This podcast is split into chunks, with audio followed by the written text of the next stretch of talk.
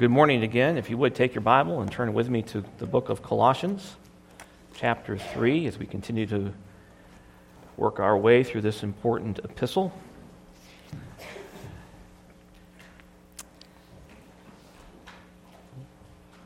We have been taking the time to unpackage the meaning of these important passages related to the relationship between a husband and a wife and We've taken the time to look at verse 18, and our focus has now shifted to verse 19 beginning last week, and we're going to be here for quite a while.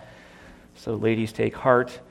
Um, I'm an equal opportunity offender, and so uh, we will make certain that the men have their due in, in due course. Let's go to the Lord in prayer, and then we'll read the passage and get into the verse 19. Lord, we love you. Thank you for this time. Thank you for all that you have done for us. Thank you for our salvation in Christ, uh, whom we adore and worship this morning. We ask, Lord, that you would keep us focused on your word. We are to be engaged in worship, not allowing our minds to wander, uh, not drifting away, contemplating other things, but just for a brief moment of time, a short period of time, considering all that we do and all that we obligate ourselves to. We ask that you would empower us, strengthen us, make us alert this morning to hear what your word has to say to us. These are the words of life. And we are so grateful for them. Thank you for preserving them and keeping them through the ages. Bless us with the power of the Holy Spirit, both in the proclamation of the word and its inward possession, we pray. In the name of Christ. Amen. Well, I'm, I'm much encouraged, I must say, by the good reports that I am receiving on many fronts about the effect of God's word on your relationships in your homes with your husband and your wife. Uh, good reports of whoopie pies being made, and um, even heard it rumored that people are renaming their favorite hot sauce or something connected to their wife. I won't mention any names, Mike Roberts, but um, the uh,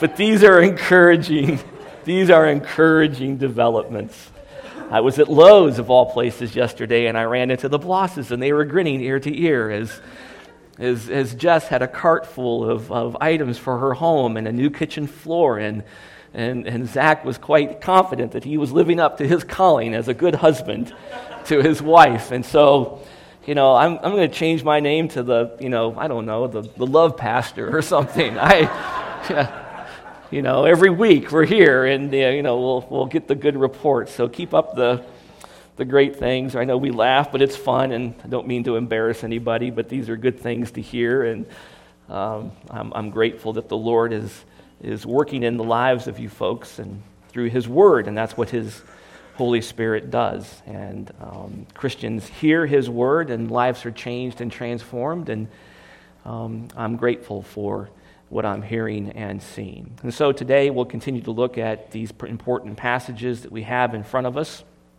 here in Colossians, Colossians chapter 3. Let's go to verse 12. Um, this is certainly the foundation that Paul is using to establish the arguments and position that he takes with regard to the relationship between a husband and a wife. And, and so it's important that these verses are read as reminders. Verse 12 So, as those who have been chosen of God, holy and beloved, put on a heart of compassion, kindness, humility, gentleness, and patience, bearing with one another and forgiving each other. Whoever has a complaint against anyone, just as the Lord forgave you, so also should you. Now, we understand that that Paul is making application in, in two different ways. Obviously, he's making application within the church and how Christians relate to each other, but these principles also apply and serve as the basis, the predicate for what Paul then will also say about the family. We don't divest ourselves of these important principles and precepts and precedents that are found in these passages when we step into the home. They are equally important. And so we want to keep that in mind. These attitudes, these virtues ought to be on demonstration between a husband and a wife on a continuous basis within the home. Their absence, then, of course, would be sinful and problematic. Verse 14 is important. We're going to reach into this passage again today briefly. Beyond all these things, put on love, which is the perfect bond of unity. Let the peace of Christ rule in your hearts, to which indeed you were called in one body, and be thankful. Let the word of Christ richly dwell within you with all wisdom, teaching and admonishing one another with psalms and hymns and spiritual songs, singing with thankfulness in your hearts to God. Whatever you do in word or deed, do all in the name of the Lord Jesus, giving thanks through him to God the Father. Wives, be subject to your husbands, as is fitting in the Lord. Husbands, love your wives and do not be embittered against them. Children, be obedient to your parents in all things, for this is well pleasing to the Lord. Fathers, do not exasperate your children so that they will not lose heart. So last week we looked at, importantly, at the passage here that we have in verse 19, transitioning out of 18 to the husbands, of course. We understand that Paul is speaking directly to a, a specific group of men who are husbands here in the Colossae church, and, and he's giving them instruction as he did with the wives. And so this group is emphatically emphasized. It's the language that's used, the grammatical structure of the passage um, indicates that Paul wants them to make certain that the husbands are hearing him. And so grammatically, there's an emphasis on this particular word husband. And then he gives the instruction, of course, that we looked at last week and began to unpackage. And we're going to take several Sundays going forward, Lord willing, to continue to understand what does this love mean? Well, we understand that the word for love here used by Paul is that important Greek word agape, that type of love that only Christians can demonstrate. And so, Paul, understanding that he's writing to Christians, he's dealing with people who are believers, has an expectation that a husband is going to love in this manner. This is, this is what he is to do. And Paul's language and, again, the grammatical structure speaks to the idea that this is an ongoing, habitual type of activity. It's not something that's simply done in response to getting your felt needs met or on the days that you're happy or the days that you're more engaged with your wife. No, it's something that is habitual, consistent, and importantly, increasing in its fervor and strength. For Paul, this is not static. This love is not just a, a, a one time, one off type of experience that's expressed on some day, perhaps on your wedding day, but it's a love that continues to grow, importantly, as you mature spiritually. So, as you grow, men, as a believer, and your obligation in your home is to do that, you are the spiritual head of your home, you then are going to have a love that increases Importantly, because of why? Because as you are studying Scripture, as you're engaged in God's Word, as you're plumbing the depths of the wonder of your salvation, you are loving and will love Christ more. And as you love Him more, you're going to love your wife more. Because what will happen is that you'll begin to learn in a more deeper way how it is that Christ has loved you how it is that Christ has loved his church. I would submit to you that a man who has a deeper knowledge of the things of God, who has a fervor for theology and the things that are contained in Scripture, but yet is not growing in his love for his wife, has a problem. He's not making the connection that the study of these things has become a mere academic pursuit, which is problematic. As you study the things of God, what ought to be happening to you is that the, that, that, that the curtains of your heart are being pulled back and exposing to you your sinfulness, your pride, the things that are going on, and importantly, the likelihood that you're perhaps not loving your wife the way that you ought to. Now, this love incorporates many things, as we saw last week. This word, for, this love that Paul describes here through the word agape incorporates a lot of concepts and principles that we looked at. We found that there's a direct correlation between love and a willingness to forgive. We found that love causes one to give themselves for others to the point of even death. We find that love is something that's not transient and changeable, but it's permanent. We also found that love shows itself in mercy and we also see that love causes a person to share the things of God's word and to encourage and exhort one in the context of Scripture. These are all things that we find reflected in Christ's love for the church. The church is the bride of Christ. And so these things are attendant with what Christ does. And I encouraged the men last week to think about the fact that when you're considering and pondering this issue of loving your wife, to be mindful of the fact that you're doing so in, in, in the context of how Christ loves his church. And as noted, we're going to take the time to really begin to unpackage the depth and the wonder of that. We're going to spend a lot of time looking at the manner in which Christ loves the church to make certain that we have the proper foundation men laid for us with regard to how it is that we ought to love our wife. It's so critically important, and I would submit to you one that we have missed the mark on in many ways. My concern is that these types of passages in Scripture are often ignored the exhortations that we have here from Paul with regard to these virtues, the idea of forbearance and forgiveness, being bound together in love, which is the bond of unity, are oftentimes oddly absent from the Christian community. We oftentimes find that the opposite is true. There's a harshness. And indeed, it's interesting that Paul would juxtapose the issue of love and harshness even with regard to the relationship between a husband and a wife. In verse 19, Paul says, Husband, love your wives and do not be embittered against them. Do not be harsh. Don't be heavy handed. Don't, don't do the things that are counter to the very concept and principles of love. There's a distinction there to be made. Of course, love and harshness, love and embitteredness, those are opposites. They cannot dwell in the same house. One will exclude the other. And so, a husband who is truly loving his wife as Christ has loved the church will automatically fulfill the latter obligation of the passage. That is, to not be embittered. And so, Paul here, speaking positively and directly to husbands as it relates to loving them, does emphasize the fact that they are not to be bitter against them. It stands in contrast to the idea of love itself. There's no room for bitterness in the life of a husband with his wife. Not to be bitter or sour or harsh is the kind of the meaning of that particular word. Our tendency, unfortunately, is to default into that mode, is it not? Or, or to even make our love in some ways conditional and, and then to respond in a bitter, sour, harsh way when our conditions are not met. And so, as a consequence, we, we end up falling short of the exhortation that we have here then from Paul in this regard. We find then that the example that Paul would ultimately use for us in the book of Ephesians is Christ himself. As Christ lives selflessly for the church, which is his bride, so too should husbands love and live to their wives. And that's interesting. The idea, the concept of loving incorporates with it this principle of living to something else other than yourself. To make your wife such a priority in your life in the context of love that you are living to her. That your love compels you to place her first and above all other things, even yourself.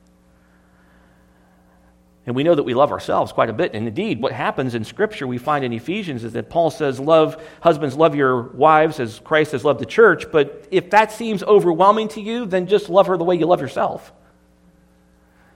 Giving them two different standards, if you will. And so we want to make certain then that we make clear in our own minds that our love for our wife causes us then to not be sharp and harsh and bitter. This is what Paul is talking to as we kind of covered the latter half here briefly of this particular passage before we move into some other things. Indeed, the idea here that Paul communicates in verse 19 when he says, and do not be embittered against them, is to not allow that to happen. Don't give place to it. Don't allow the idea to even take root in your relationship with your wife. And man, that's hard. You know, oftentimes we find ourselves in situations where something has happened in our relationship with, a, with our wife, and we allow that particular issue to fester. And as it festers, we end up beginning to allow this idea of bitterness to creep in. And you begin to then justify in your own mind that you're okay with that, that you're allowed to do that because you were slighted in some way. She didn't respond the way that you thought that she ought to. Perhaps she didn't, um, you know, make the whoopie pies when you thought she should have, or whatever else it may have been. She just didn't do what you thought ought to be done. Well, certainly applying the principles of forbearance and forgiveness, that, should, that bitterness should not have even begun to develop. And based upon the exhortation itself in verse 19, it's not permitted at all. There isn't to be any type of anger, resentment, or bitterness of spirit. Indeed, the, the, the, the, grammar here, which Paul uses, it's the present imperative, carries with it the idea of forbidding a habitual action. So, as we look at this from the standpoint of even the grammatical structure, one could read it to say, Husbands, keep on loving, loving your wives, and never habitually become engaged in bitterness. One excludes the other, of course. So, habitually, you are to love your wife, and habitually, you are to guard against not becoming embittered against them. As one, so, what happens then is this as I'm dealing with myself in the context of loving my wife or not being embittered against her, this is directing my conduct. Now, this is so very important. What I don't want to have happen is that this is all taken in in, in some way in just some laboratory setting we want to make certain that when I look at verse 19 as a husband, that I am then going to be engaged in action as a consequence of what I'm being taught. If that's not taking place, then this, isn't, this is worthless. You might as well just get up and go play golf or wax your car or do whatever you're going to do. Because what Paul is saying is that the new creational lifestyle that we have in Jesus Christ the transformation of a person who has been clothed by God Himself in a new nature is going to be engaged in these very things. You want to know what Christians do, you want to know what God's will is for your life. Here you have it. Paul would write in 1 Thessalonians that the will of God is what? Even your sanctification. So, this is your sanctification, men. This is what this is the consequence of your justification. God has justified you, made you, you new creation in Christ, clothed you in the righteousness of Christ, and he now has an expectation that you're going to be growing into what he has made you. That is a godly man, a godly husband who is loving his wife in this way. In this way. And so it becomes habitual. And it becomes habitual because it can be. Because before it couldn't be. The natural man receives not the things of God, they're foolishness to him. And so it doesn't quite work the same way for an unbeliever as it does for the regenerate. Ultimately, is what Paul would say to us. And so this forbids that habitual action of, of being bitter or being angry or being upset. And man, does that become an issue. We are so easily offended. We're, we're so easily tipped over, men. And I, I, would say to you, in some ways, this is part and parcel of the emasculation of men. It, it, we, we have become men who are more emotional like women than what a man ought to be. I referred to it before as the Oprahization of men, you know, touchy feely, always, you know, kind of, and uh, just, just, just unhinged in some ways. So quick to be offended, so easily offended. Paul says, no. Don't become bitter. Don't allow it to continue to fester. This is the same principle that we find in Scripture with, with, regard to not allowing a root of bitterness to take, to take root in our lives, if you will. Paul simply applying that same idea. Um, and so he wants to make certain that men understand that with regard to their relationship. Now, this is incredibly practical. This is incredibly practical. And again, we've talked about the context in which these people live. Life is not easy. You got a false teacher in the church. You got all kinds of issues going on. You got problems. And here Paul reaches into the most baseline practical application of Scripture that you can almost find how to get along with your wife. It's a question that has caused thousands of gallons of ink to be spilt upon paper, numerous books, massive marriage conferences, five steps to a better marriage. I've seen that on churches' billboards, advertising an upcoming series. Marriage conferences are packed out. Books on marriage and relationships in the family are bestsellers typically on the Christian book list. But what's interesting to me is that Paul's advice is pretty just direct and straightforward. And what it also says to us is this is that as a husband, I need to be a good theologian about Christ. And, and, and, and it's so important. I need to understand if I'm going to love my wife correctly, biblically, I need to understand who Jesus Christ is. Obviously, personally, in the context of a relationship with Him through salvation, but importantly, to understand His work in person and His relationship with His bride. With His bride. Absent that, you're not going to capture really the essence of what Paul is saying here. And so the direction that Paul gives here is clearly to the husband. His action then, in response to what Paul is saying, is to be directed to the wife. She is to be the recipient then of this very love. And as I noted last week, being loved precedes and enables being loving. And so you, you want your wife to love you back, then you ought to be acting in her towards her in this way. And I would say, again, the love is not conditional in the sense that I only love her if she loves me back. This is something that we'll learn as we examine the issue of Christ's relationship with the church. How many times has the church failed Christ? How many times has the church disappointed Christ? How many times has the church uh, failed to live up to its calling and obligations? And yet, what does Christ do? He continues to love the church sacrificially, selflessly, completely, and wholly. The idea here, too, is one of um, not developing an inward bitterness toward the wife. It's not just the idea of the external act. Paul's not saying to the husband, don't just express this in a verbal way. Don't verbally abuse your wife. Don't use harsh language with her. No, this is about a heart issue. The language that Paul speaks to is one that speaks to an inward bitterness, a festering, a corruption of the heart.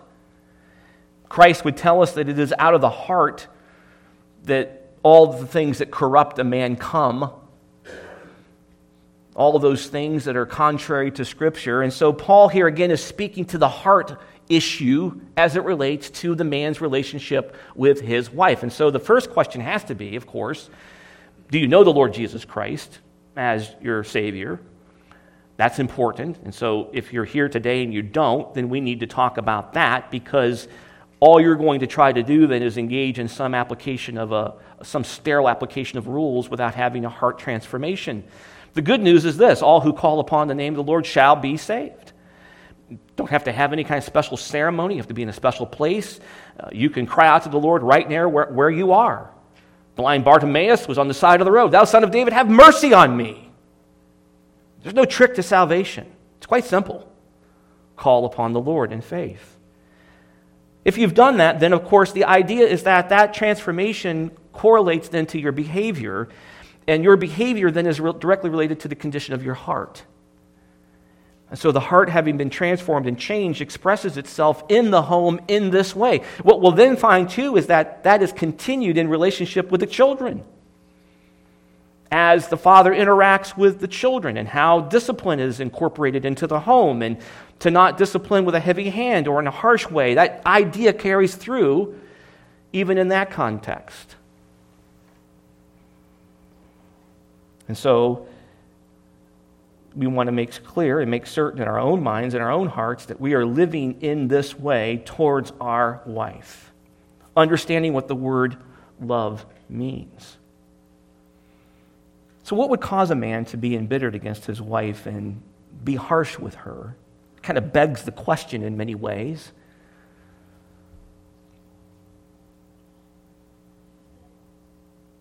Oftentimes, a the emotional void left in the absence of a secure, singular covenant love will incite the wife to feel insecure and uncertain.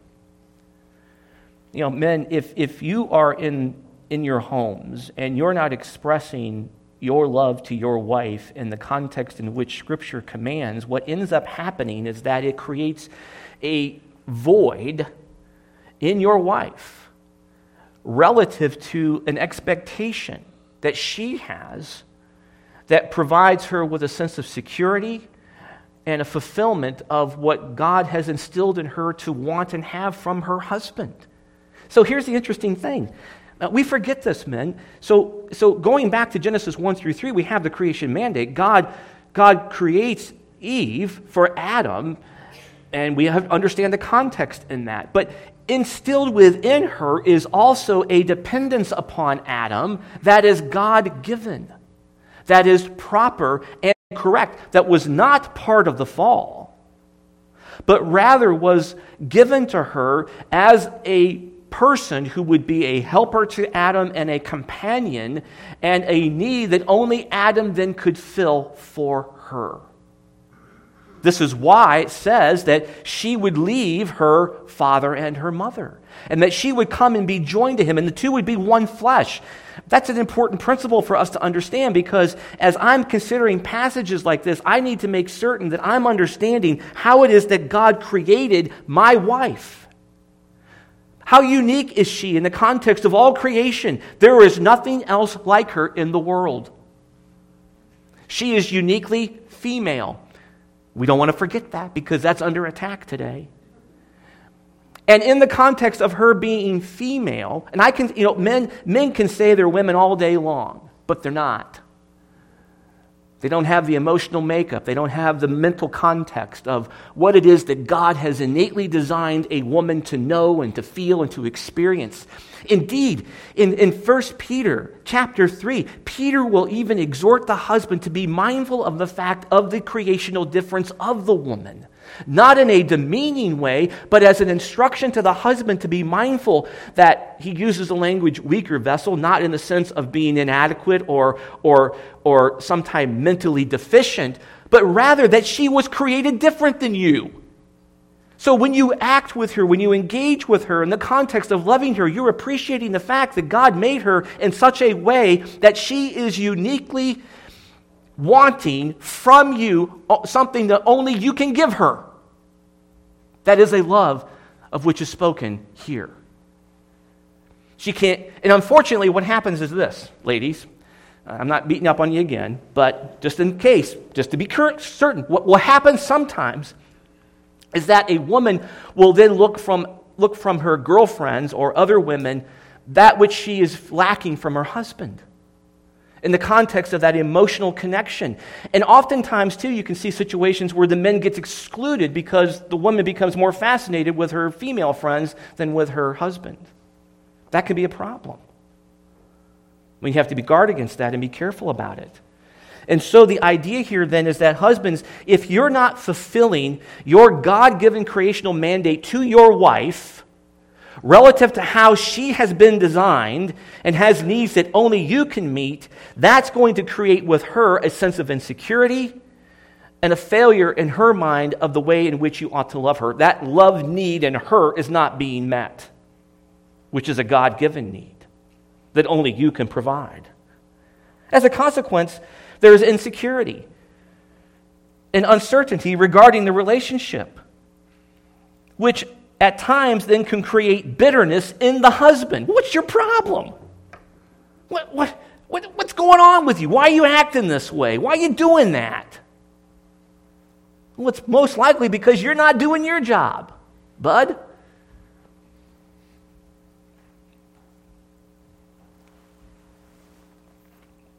So, what happens then is this the woman begins to exhibit characteristics and traits that are contrary to what God intended in a negative way possessiveness, clinginess, complaining, and nagging. Now we're back in Proverbs 27 and we got the drip.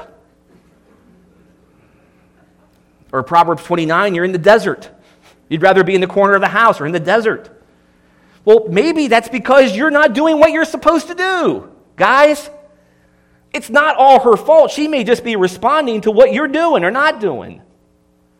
You're not loving her in the way that God intended. This, of course, plays into all other areas as relates to maybe you've made your children an idol, spending too much time with them, your job, your buddies, your hobbies. All of those things can become significant problems. And so, what Paul says to us here then is, is you got to guard the heart You love your wife the way that love that Christ has loved the church. And and watch this. You love her in the same manner in which you express that love generally as a believing, as a believer. Look what Paul says. So if we go back, and I said we're going to reach back into this issue of what Paul has already established because this is so very important. At the beginning, in verse 12, Paul uses this transition so, so he's moving into the new creational lifestyle. That's important. Christians live and think in a certain unique way, demonstrated by the presence of certain virtues. Those virtues are listed heart of compassion, kindness, humility, gentleness, and patience. So, so men, when you're dealing with your wife in the context of loving her, these virtues are going to be evident. They are not absent. They are to be on full orbed display. They ought to be incredibly present, both within the church. This, this is mind blowing to me. Why, why can't we get this? this is first and foremost how Christians act. We don't get to respond outside of the context of this first. We don't get to say, well, I'm going to be super angry, super bitter, and super mad, and I'm going to do that first. But that's what we do. We got to stop doing that. We're killing ourselves. You're killing the church, you're killing your homes. You don't get to do that. First and foremost, it's not even the way Christians act. If I am new creation in Christ Jesus, if I have been born again, regenerated, made new, no longer I who live, but Christ lives in me, then these ought to be evident. This is the way I respond. This is what happens. So, this is what we're called to do in the home, too. Men, guess what? These are the virtues that are on display in the context of how you love your wife. How you love your wife. Verse 13 bearing, the principle of forbearance and forgiveness has to be present, men, in the home. And again, I said before, if, if you decide to be kind of petty and small and carry grudges, then of course you're not engaged in the principles of forbearance and forgiveness at all. And what will happen? Your wife will sense a deficiency in the manner in which she's being loved, and she's going to act in a certain way in response to that possessive, clingy, complaining, naggy, you're going to get mad about that and get embittered, and there you go. There's the problem. And so, we come back to these principles, and we make certain then, men, that we're understanding that as a new creation in Jesus Christ, I'm going to live and act in a certain way, and it ought to be on full orb display in my home. absolutely in my home. And here's the thing might I submit to you that oftentimes the reason we don't see these things on display in the church is because they're not being practiced in the home. Practice makes perfect. So if you're showing up at church and you're angry and you're bitter and you won't forgive and you won't forbear and your first impulse is to do the exact opposite of all these things, I would submit to you in all likelihood that's what life at home has been like for the past week. And so, as the believers, we ought to be sensitive to these types of issues. Now, what's interesting to me is this that Paul does this. This idea of love is also reaching back into verse 14. Now, of course, the principle that he uses is the idea of we do these things because the way in which Christ has done these things for us too, right? In the latter part of verse 13, we understand that we engage in forbearance and forgiveness because, well, you've been the recipients of great forbearance and amazing forgiveness, right? Uh, who are you to not be that way with other people? at all, no matter what they've done, no matter what you perceive the slight to be, great or small. You don't get to be otherwise in any context, ever. Now, in verse 14, it says, Beyond all these things, put on love, which again is that agape word, which is the perfect bond of unity. So, there again, Paul uses that same principle, and that principle is equally applicable within the home for the man with his wife. The unity in the home that you have with your wife is what's found in verse 14. Put on love. Now, we used the language before, we, we pictured the cloak, right? Uh, a, a, a, an overcoat under which are all these other virtues. These virtues by themselves without love are not all that great. They may feel sterile, they may feel harshly applied, But when you when you add the tincture, I love that word. When you add the tincture of love to the virtues, it softens them and it makes them it gives them depth and color and warmth and it makes them sincere, right? They're sincere. No one wants to be treated in a, in a cold way, right? When the, well, you can be, you can kind of show kindness to me, but did you really mean it? But when it's done in love, then it's, then, it, then it's received differently. So too with your wife. And so, as I'm in the home and I'm living this out, I need to make certain that if I want unity within my home, and this applies to both the husband and the wife alike. So, so wife, you're, here's the beautiful thing the, the, at the same time, if both are believers, husband and wife are performing these virtues with each other, just, just back and forth. It just becomes a love fest.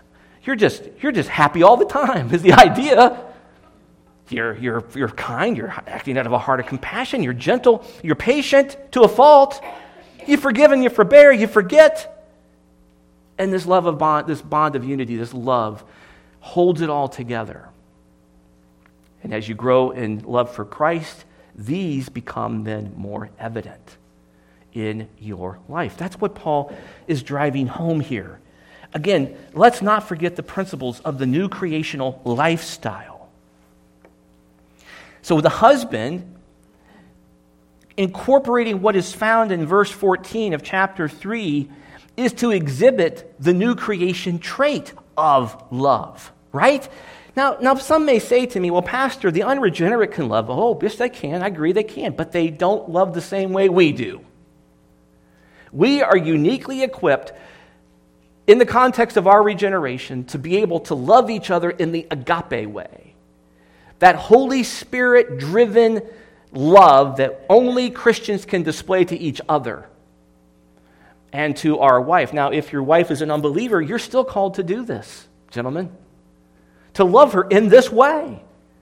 Even though she's never going to perhaps reciprocate in any context that would be consistent with Scripture. We find that principle to be applied in 1 Peter chapter 3. There, the example is the wife with an unregenerate husband. But the same is, uh, is applied to a husband with an unregenerate wife. And so we find then that Paul has an expectation that as a consequence of salvation, the husband is going to exhibit the new creation trait of love, which is the supreme virtue Note it in verse 14. Notice that love comes after all the other virtues that are spoken of, even after forbearance and forgiveness, because if you love somebody, you're going to forgive and forbear, right? What this does then is it enhances, as a husband does this, it, it, it will increasingly seal this idea of a bond of completeness that we find in verse 14. So look at verse 14. You thought we were done with verse 14. But we're not done because, again, it's the predicate, it's the foundation. Beyond all these things, put on love, gentlemen, which is the perfect bond of unity this bond of unity or bond of completeness, you may say to yourself, there's something lacking in my marriage. There's something just not quite there, not quite right. I would submit to you, it's this. It's this very thing. And again, I would submit to you that the reason that it's absent is twofold one, sin and, and hard heartedness. And secondly, an, a misunderstanding of what we're called to be as men. A manly man loves. There's nothing wrong with that. A manly man is gentle. A manly man is kind. A manly man is, is compassionate. Those are things that are characteristic of a godly man who is transformed by new creation. So, what happens then, men, as you lead in your home, and what's interesting enough is that you are the leader.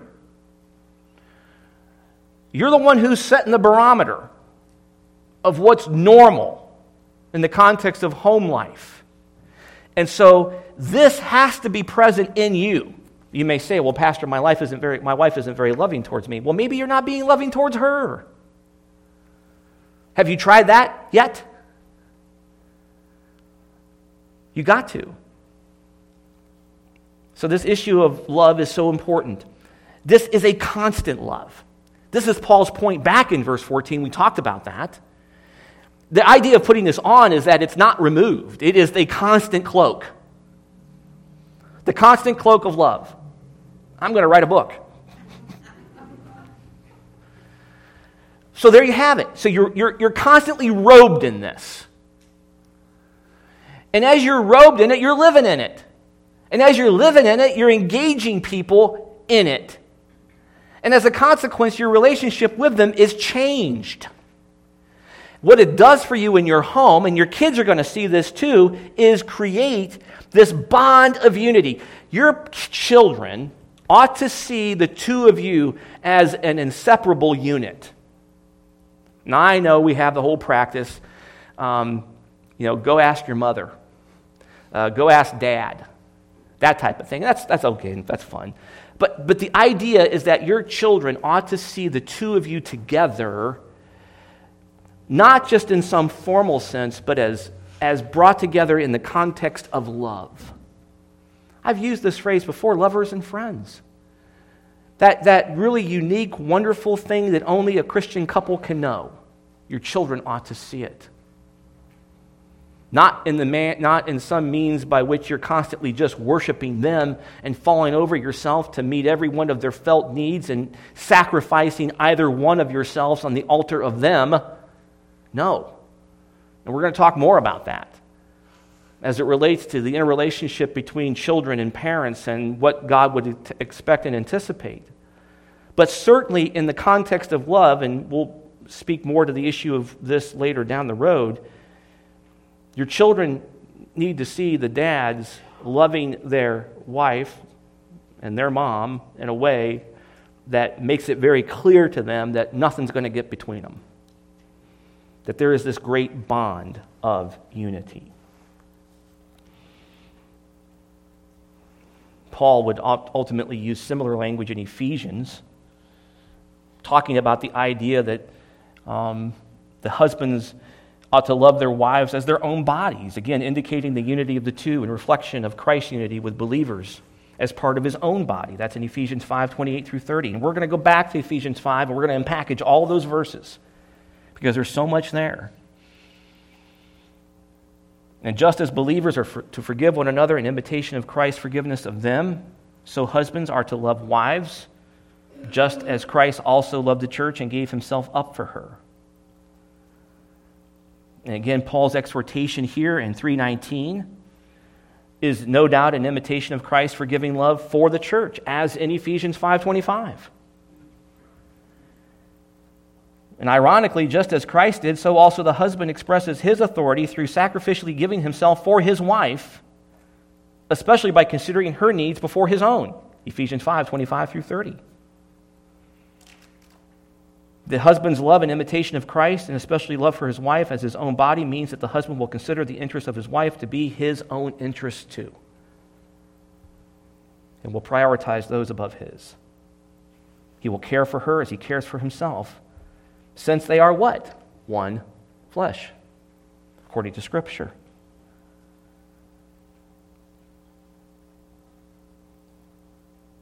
One pastor put it this way the husband's love for his wife involves his unceasing care and loving service for her entire well being. His unceasing care and loving service for her entire well being. If a husband would not mistreat his own body, so neither must he mistreat his own wife, who is part of his body. This, of course, makes sense then in terms of what we're called to do because one who is exercising that type of expression of love then is not going to become embittered against his wife. The presence of the exhortation to not become embittered means to me that someone's missing the love part and has allowed this embitteredness idea to eclipse their love for their wife. So, there you have it. Um, and there's much more to be said. So, what we're going to do next is uh, not this morning, of course, um, unless you want me to, but we, we don't have to do that. Uh, but nonetheless, what we'll do next then is I'm going to go back then in Ephesians and we're going to go back to 1 Peter, and we're going to begin to unpackage the specifics of those texts. Because, again, like we did with Genesis, the foundation is critically important. Paul here expresses an important biblical principle for the husband. And there is much more said in Scripture about the husband loving his wife than there is about the wife submitting to her husband. And the detail of that instruction is critically important. And so in Ephesians 5 and in 1 Peter 3, we're going to see the depth and level of what God is calling men who are married to do in the context of loving their wives. And we're going to look at how Christ has loved his church. If I'm going to understand as a husband how I ought to love my wife, I need to understand how Christ loved the church. And so we're going to talk about that.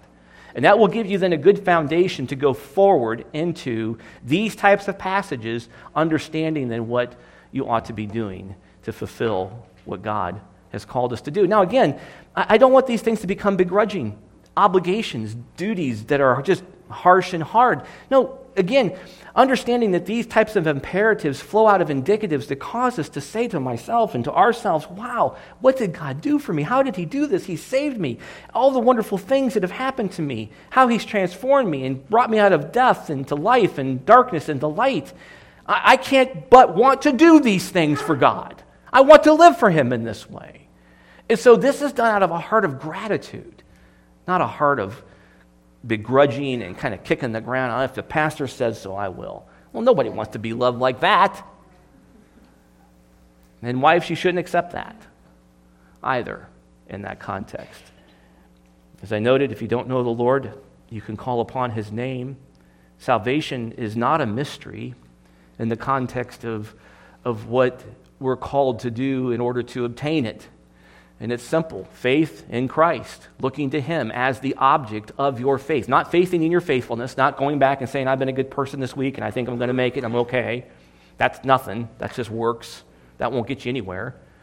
But looking to Christ alone, Christ alone, resting in Christ alone, Christ as the object, looking at Christ, considering what He has done, resting in His good works, not your own. Why do we have the Gospels?